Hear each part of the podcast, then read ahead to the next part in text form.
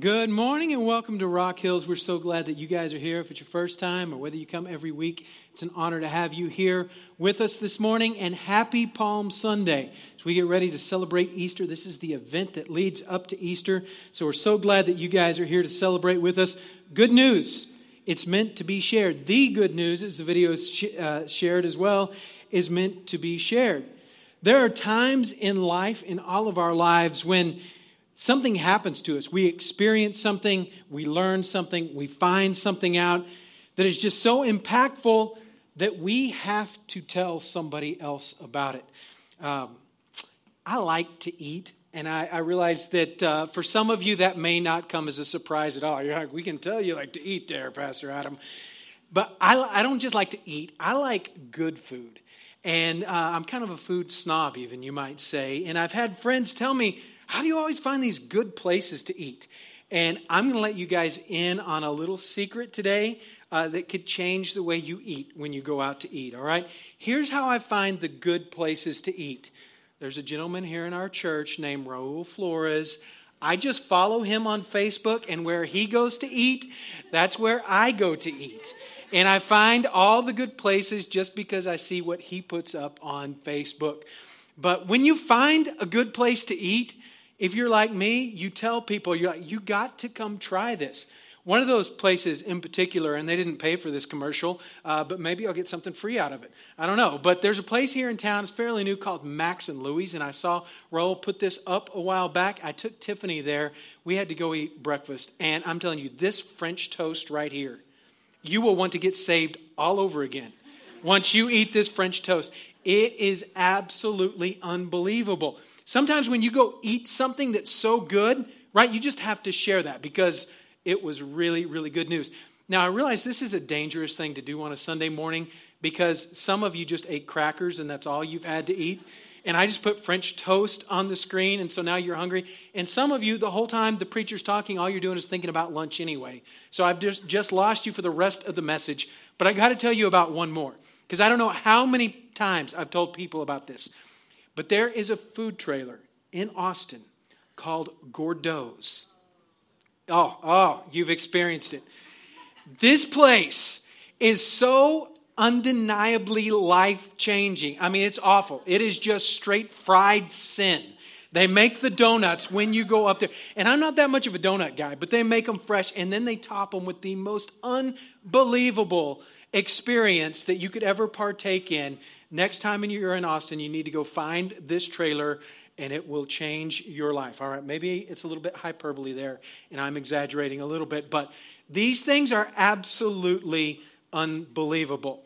So as I began thinking about things that just have to be shared, these were some of the first things that came to my mind because I like food. And when you try something you really like, you tell other people about it. So I've all just done you a big favor by telling you about these two things. You need to try them soon.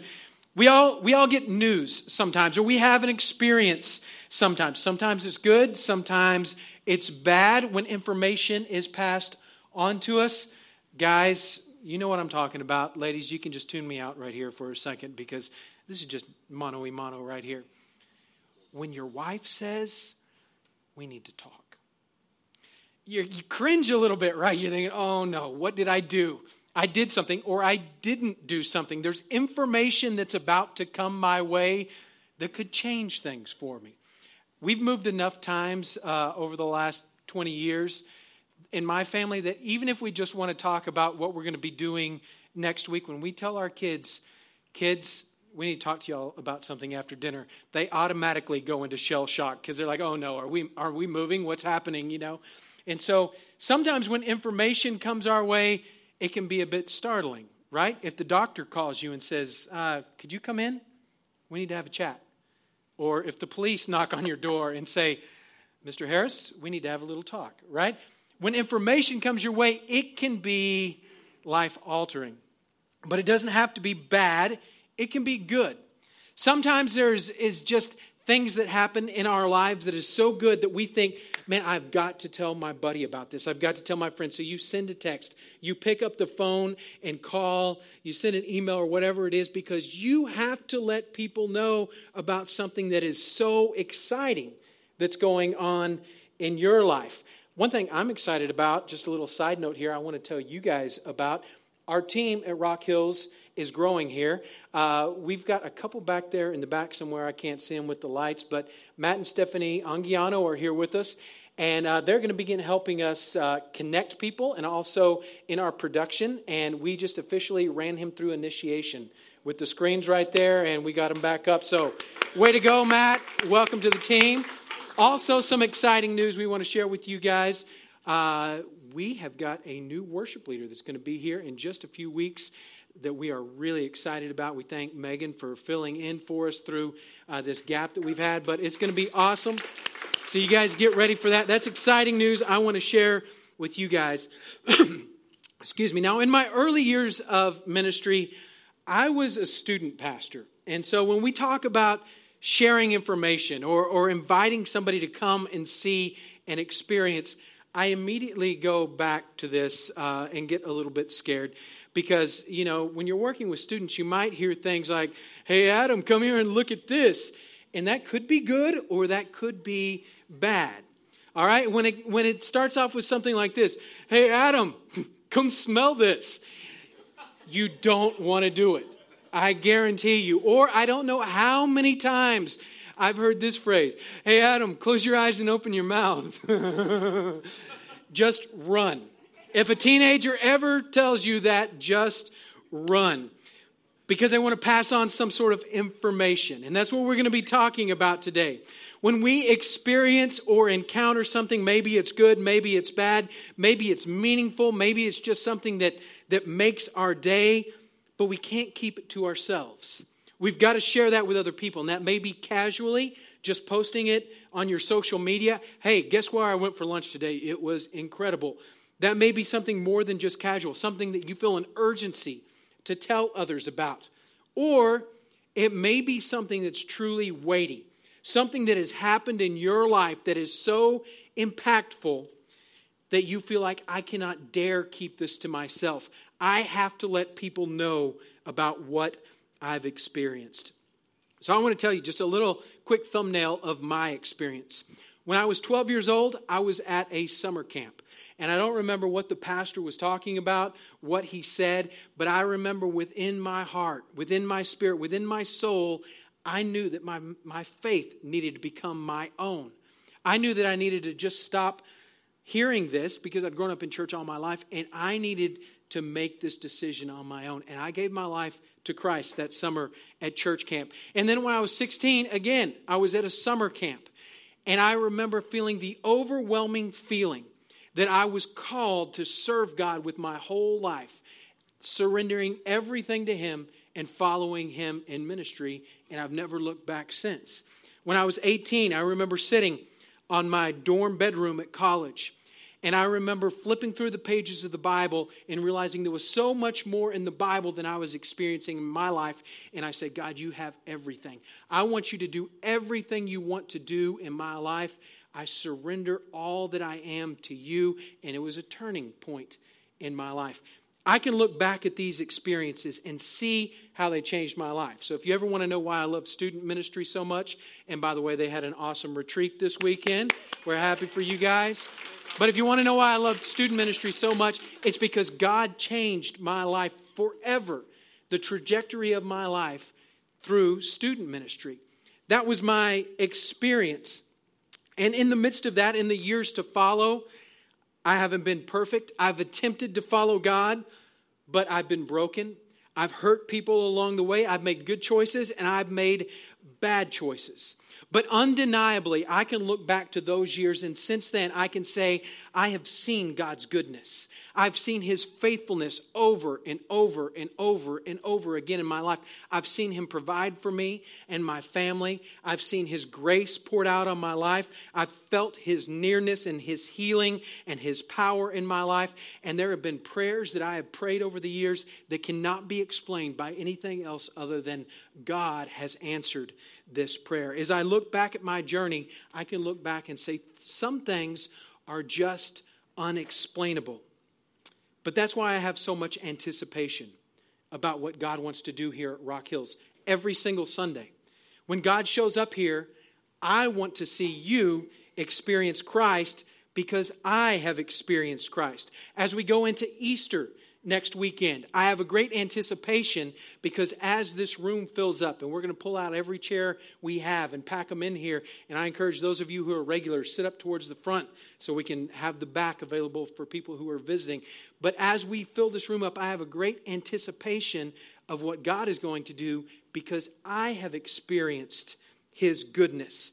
And as we look at people as we grow over this next year, you growing in your faith, your understanding, as we grow in people attending and facilities and opportunities that God has for our church, I have a great anticipation because I have seen and I've experienced God's goodness. But my desire as a pastor is not to stand up here before you on Sundays and just explain God's goodness, explain his presence presence. My desire for you is to point you to Jesus so that you can experience Jesus for yourself. That was even Jesus' own invitation. His invitation was not for the people in the Bible to come and hear an explanation. His invitation was for them to come and experience a Messiah. And that was true then, and that's true today. Jesus' invitation to you is not for you to hear an explanation. Jesus' invitation to each one of you is to come and experience Him, His goodness, His love, His forgiveness, His power in your life. His invitation is for us to come just as we are and see His goodness. Around the world today, people are celebrating Palm Sunday. I encourage you guys to pray for the church in, uh, in Egypt you haven't heard about that, there was a bombing over there as people celebrated Palm Sunday today. But we're here free to celebrate God's goodness today, and that's what Palm Sunday was. It was a celebration of the coming Messiah. It was a community coming together to come and see what God might be doing in their midst. But to set the stage, as we get to Palm Sunday and talking about Palm Sunday, I actually want to go to the event that happened right after Palm Sunday. And it's an event that many of you are familiar with the Last Supper. As Jesus gathered together with his disciples in an upper room, it was a very somber time. They've just gone through this event called Palm Sunday where people are celebrating and they're excited about what's about to happen. And Jesus says, I need to get together with my disciples and we need to have a talk, right? Some of that news being shared. So here's Jesus with these 12 guys, these guys that had been with him every day for the last three years. They'd followed him through good times and hard times, people trying to arrest them, kill them. They've seen Jesus perform miracles, they've seen people uh, be healed. They've been just totally amazed by this guy who called them to come and follow him. And in the midst of this room, as they shared this Last Supper, it would have been a very somber moment because Jesus is explaining to them it's all about to change. He's explaining to them, I'm about to go away. I'm about to be crucified. And there had to have been a tremendous somberness in the room, a feeling that was weighty. As all these disciples who had left everything that they were to follow Jesus began to realize everything's about to change. And we don't know what's going to happen after this point. There was a weight in the room that they could all feel. But I think as they sat around the table, I would imagine that they shared some stories about all that they had been through over the last years. You guys have been in situations like this. If you've ever lost somebody that was really close to you, and all the family gets together, and it's a heavy situation, it's a somber situation, but somehow you find a place where you can have a little bit of laughter because you can say, do you remember that time grandpa did this? And somebody else shares a story, and all of a sudden there's a little bit of joy that comes as you're able to share these stories. Or maybe it's just when you hit a new season in life, when you're in high school or college and you're about to graduate and move on to a new season, and you realize these friends that you've had forever, you're all about to go your separate ways. Or you've got a new job and you've been living here in San Antonio for who knows how long, or you've been stationed here, and all of a sudden, you're getting relocated and you realize everything's about to change. And as you come together, you share stories about what has been. I can only imagine that as the disciples sat around that table, having been through good times and hard times over the last three years, they would have shared some of these moments.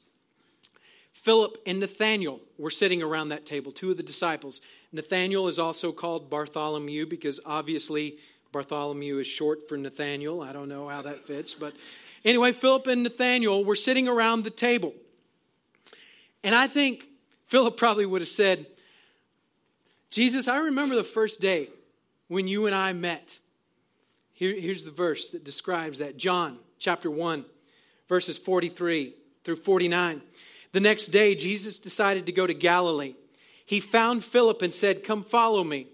Philip was from Bethsaida, Andrew and Peter's hometown. Philip went to look for Nathanael and told him, We have found the very person Moses and the prophets wrote about. His name is Jesus, the son of Joseph from Nazareth. Nazareth, exclaimed Nathanael, can anything good come from Nazareth? Come and see for yourself, Philip replied. I think he would have said, Jesus, when you found me, you asked me to come and follow you. And everything in my life changed. But I knew if I, if I found something so amazing, I had to go find my boy, Nate, Bart, whichever one we want to call him. I had to go find Nathaniel. And I had to go tell him about you. It tells us that Philip went to look for Nathaniel. He realizes in this moment, this is everything that has been prophesied to us. This is the guy I have got to go find Nathanael. So he goes and he finds Nathanael. He's like, Nathanael, this is him. This is the Messiah. We have got to go and follow him. He's from Nazareth. Nathanael's like, that's Nazareth? Anything good coming from that hood? I don't think so, you know? Nothing good comes from Nazareth. So Nathanael is hesitant.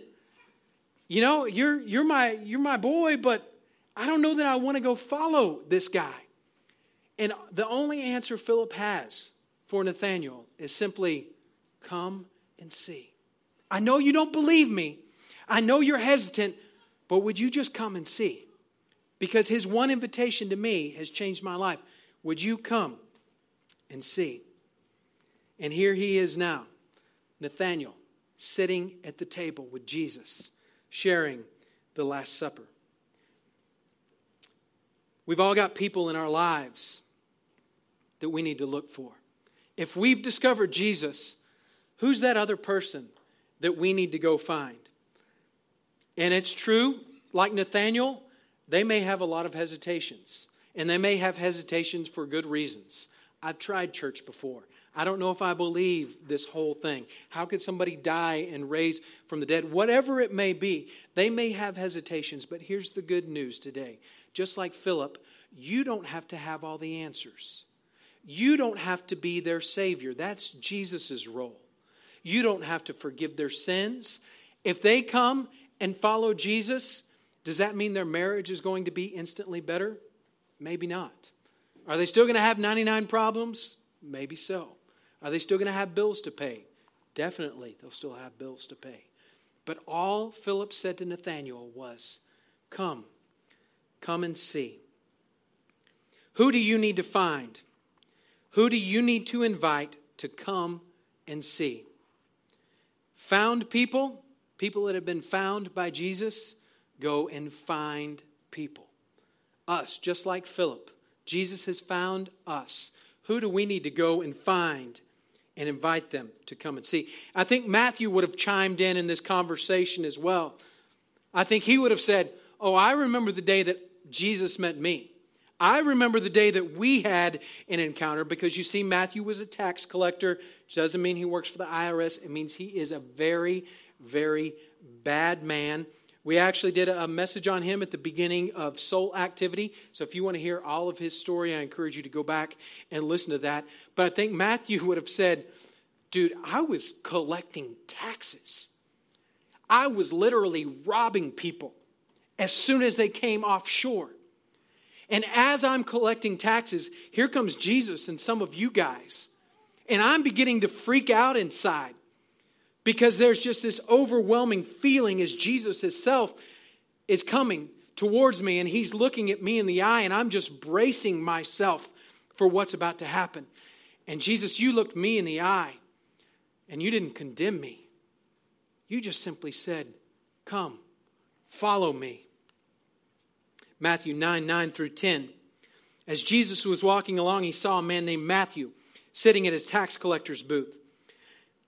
Follow me and be my disciple, Jesus said to him. So Matthew got up and followed him. Later, Matthew invited Jesus and his disciples to his home as dinner guests, along with many tax collectors and other disreputable sinners. Matthew is so impacted by Jesus' invitation to come and follow him that he knew if he could just get his other messed up friends, tax collectors, and disreputable sinners, if he could just get them into Jesus' presence, their lives could be changed too. So, what does he do? He says, Yes, I'm going to follow you. As a matter of fact, I'd like to host a dinner for you tonight. Would you guys all come to my house for dinner? And I want to invite every other scumbag that I hang out with to come and meet you like I have met you. So, Jesus shows up, and they all have dinner together. You see, this was, this was Matthew's crew, this was his squad, these were his friends, people that he was connected with. Who is it that you are connected with? Who do you have connection with and influence with? Do they need to come and see what you have experienced, just like these tax collectors and disreputable sinners? I think John might have spoken up as well. He was sitting at that table that night with Jesus. I think he would have said, Guys, guys, guys, I got a story for you. Do you remember the time we were supposed to go to Galilee because they went to Galilee a lot? But he would say, We didn't go through Galilee the way we're supposed to go through Galilee. You remember that time Jesus said, No, no, no, no, we're going through Samaria. And we were all like, Oh, no, no, no, no, no, no, no. We don't want to go through Samaria. That's as bad as it gets. But Jesus said, No, no, no. We have to go through Samaria. So we all start walking. And remember that time we're going to town, and I mean, we're all just kind of cringing in our sandals as we get closer to Samaria, thinking, oh, we don't want to go through here. And we pass that well on the outside of town, and Jesus stays there and says, Guys, why don't y'all go ahead and, and get some lunch for us? So we're going into the village to buy some lunch. And Jesus stays back at the well. And then when we come back to the well, remember this? we came back to the well and Jesus is talking to that chick. And it was obvious that this chick had some issues. I mean, this girl was messed up. And Jesus is hanging out at the well, and you were talking to her, Jesus. And we were all just hanging back because we knew something was going on because we've seen you do this so many times, Jesus, that we just stood back and we didn't dare interrupt what was happening at that well. And we just watched you two. Here's what happened John 4 28. The woman left her jar beside the well and ran back to the village, telling everyone, Come and see. A man who told me everything I ever did. Could he possibly be the Messiah? So the people came streaming from the village to see him. I think John would have said, It was the craziest thing. Jesus was talking to this lady who came to get water, and all of a sudden, she just drops her bucket right there and she takes off running. And we're just going, What in the world is going on? And then Jesus, we start talking again. We start, we start walking towards the Samaritan village, and then all of a sudden, the entire village is coming out there to meet us. We're thinking, uh oh, are we in trouble? What's going on? But they're all coming out because this one weird lady ran back to the village and she told them all, Come and see. Come and see this man that I have met. And he said, John would say, That wasn't the end of it. We, we get to these people and they beg me to stay. They're all like, John, would you please stay with us for two days? And then Jesus would have to interrupt and say, No, John, they weren't begging you to stay. They begged me to stay. But the disciples and Jesus stayed there for two days. And here's what happened John 4 40 through 42. When they came out to see him, they begged him to stay there in their village. So he stayed for two days, long enough for many more to hear his message and believe. Then they said to, they said to the woman, Now we believe, not just because of what you told us, but we believe because we have heard him ourselves. And now we indeed know he is the Savior of the world. She's got a really awesome story. We covered her story back in the Hero series. If you want to hear that, you can go back and catch it online. But this woman goes back to her community. Now, this is a community, this would have been, in our context, the people that she shopped with, the people that, uh, you know, she would pass in HEB, that she would see around town. It was a small town, so everybody saw everybody. But this woman was not accepted by them. She was a reject. She was an outcast. She had a reputation. But yet she still goes back to her community the people who liked her, the people who didn't like her, the people who had hurt her, people who might have encouraged her over the years. She goes back to her entire community. The past is the past. Come and see what I have discovered. And it tells us the entire village came to see. They came because she simply said, Come and see. But then they believed because they heard Jesus for themselves. So let me ask you who is your community? Who are those that you live by? The people that you shop with, the people that you know, people that know you, people that think that they know you, people who have hurt you, people who have encouraged you over the years. Who is the community that is around you that you need to say, Come and see? Come and see what I have found. Just like this woman, you may not have it all together. The good news is to say, come and see, you don't have to be perfect. You don't have to have the entire Bible memorized. You don't, you don't have to have it all together. All we have to do is simply say, Come and see. Come and see this man who, is, who has met me along my journey. If you know Christ today, someone has helped you experience Christ. Whether that was the person that invited you to church in the first place, or somebody who explained the gospel to you along the way, somebody encouraged you through a hard time. There are people in your life that have helped you experience Christ. As we look at these people, we see Nathaniel, we see Matthew, we see the woman at the well. None of these people were preachy, none of them were perfect. They simply passed along the message to the people that they were close to to the people that they were connected with and the people in their community. They said, Come and see. So that leads us up to Palm Sunday. Here we are in, this village. And as you can imagine, Jesus has been doing these things day after day, week after week, month after month, town after town, village after village he is gaining a reputation. People have heard that he heals people. People have heard that he healed the blind, that he's healed the deaf, that people have been raised from the dead, that he turned water into wine. They hear all these things that he is doing, how he's giving hope to the hopeless.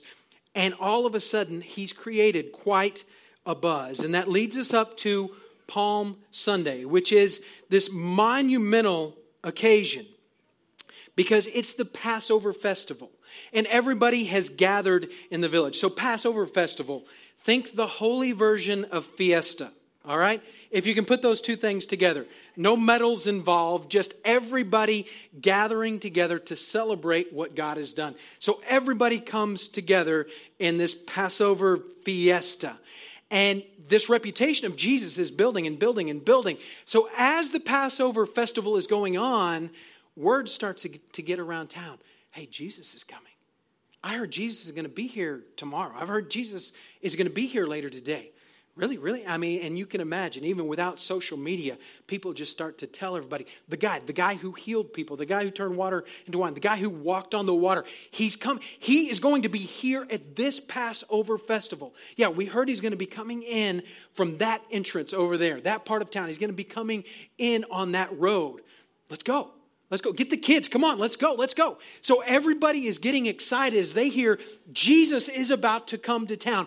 Everybody wants to see him as they get ready for this Passover festival. Jesus is coming. John 12 12. The next day, and when it says the next day, the next day right after Lazarus was just raised from the dead. So that creates a little bit of buzz, right? The next day, the news that Jesus was on his way to Jerusalem swept through the city. A large crowd of Passover visitors took palm branches and went down to the road to meet him. They shouted, Praise God! Blessings on the one who comes in the name of the Lord. Hail to the King of Israel. So they hear Jesus is coming and they're like, dude, grab some palm branches or something. Let's wave. Let's shout. Let's sing because we hear that he's coming into town. Now, the closest thing I can think of in our context to kind of give you a parallel, which isn't even close enough, but it would be something like this lights, camera, action.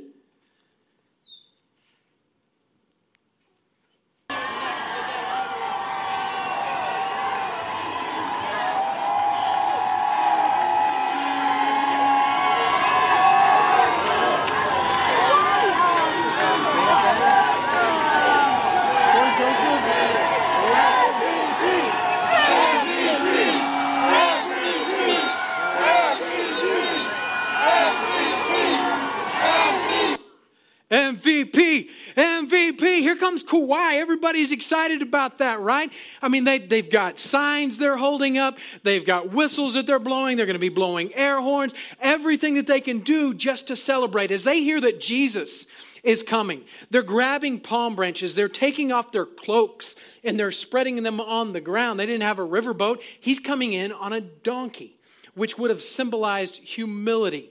And so as he's coming in, they're all celebrating. They're lining the streets. They're yelling. They're chanting, Glory to God, glory to God. Hail to the King of Israel. Verse 14. Jesus found a donkey and rode in on it, fulfilling the prophecy. Then in verse 17, many of the crowd had seen Jesus call Lazarus from the tomb, raising him from the dead, and they were telling others about it. That was the reason so many went out to meet him because they had heard about this miraculous sign. Then the Pharisees said to each other, There is nothing we can do. Look, everyone has gone after him. Everyone. The entire town has come out to celebrate this man who is coming down the road. It would have been like a flash mob, everybody just running as quick as they can to celebrate this coming Messiah. And this is what quickly, things quickly escalate here and lead us to Easter. Easter, when all the disciples go and hunt eggs and eat chocolate and smash cascarones on each other's heads no, not that Easter. That's not what we're talking about. This leads to Easter. They're celebrating, they're chanting, Here comes the Messiah. And all of a sudden, the people in power get really nervous. So, in just a few days, Jesus is arrested, he's beaten, he's put on trial. And the very same people who are cheering for him say, Crucify him. And Jesus is crucified and laid in a tomb, dead. But then three days later, that tomb, that same tomb, is going to be empty as we celebrate Easter. That leads us to next week. That's what we're going to celebrate next week. But this is what got us there. This Palm Sunday that led to Good Friday, that leads to this very somber event of where has Jesus gone and who have we been following only to see him rise again. This is the why behind their come and see invitation. This is the why that should give all of us motivation to go to our neighbors, to go to our family, to go to our friends, to go to our coworkers, to go to those people who even drive us nuts and just say, Come and see. Would you just come and see? Again, you don't have to have all of the answers. You don't have to be a perfect person. We just simply need to say, Come and see. Over the years, I've had the privilege of working on some church staffs that uh, have seen incredible growth. And not just people in the, in the chairs, but life change, uh, multiplied, just incredible growth. And it's not the amazing screens and lights and worship leader, although those things are great tools. It's not that they have a great building with a great children's ministry and a coffee bar outside or whatever, Although those things are great tools, and I'm praying that God opens up the door for us to have a facility sometime in the future. But here is how those churches saw incredible growth ordinary people, just like you, just like me, who sought after God, and as they grew, they just simply passed it on to somebody else and said, Would you come and see? The next season of Rock Hills Church, it's made by you. As we simply say, Come and see. And as you experience Christ and pass it on, it goes on and on and on. There's a Nathaniel in your life that's waiting for you to just say, Would you come and see who I have found? There is a group in your life of tax collectors and sinners that many people would never think would enter the doors of a church. Or maybe they would, but they're connected to you, who are just waiting for you to say, Would you come and meet the person that I met? There is an entire community, just like that Samaritan village, that is waiting for you to say, Come and see. Who's your Nathaniel? Who are your tax collector friends? Who is your community? It's not our call to save them. It's not our call to fix them. We can't get them to heaven. Only Jesus can do that. All we can do is love them and invite them. That's what these egg cards are for. They're just a simple way for you to love your friends and neighbors and invite them to come. So if you need a little assistance with your invitation, this is an easy way for us to be able to do it. Would you pray with me? Dear Heavenly Father, I thank you Lord, that as we see these people, you, you called people who were not perfect, who didn't have it all together. But Lord, you called them to follow you, and we thank you that you call us to do the same. Lord, there are those here today that need to answer that call, surrender all that they are, and come and follow you. And Lord, there are many people in our lives that we need to say, Would you come and see the man that I met? Would you come and experience what I have experienced. Lord, I pray that you would put on every single one of our hearts who should we invite? Who would you put in our path this week, Father, that we might say, Come and see, and show them the love of Christ? I want you to take just a moment. If you need to surrender your heart to God, I want you to take a moment to do that. If you need to pray for people that God is putting on your heart, I want you to take a moment to do that as well.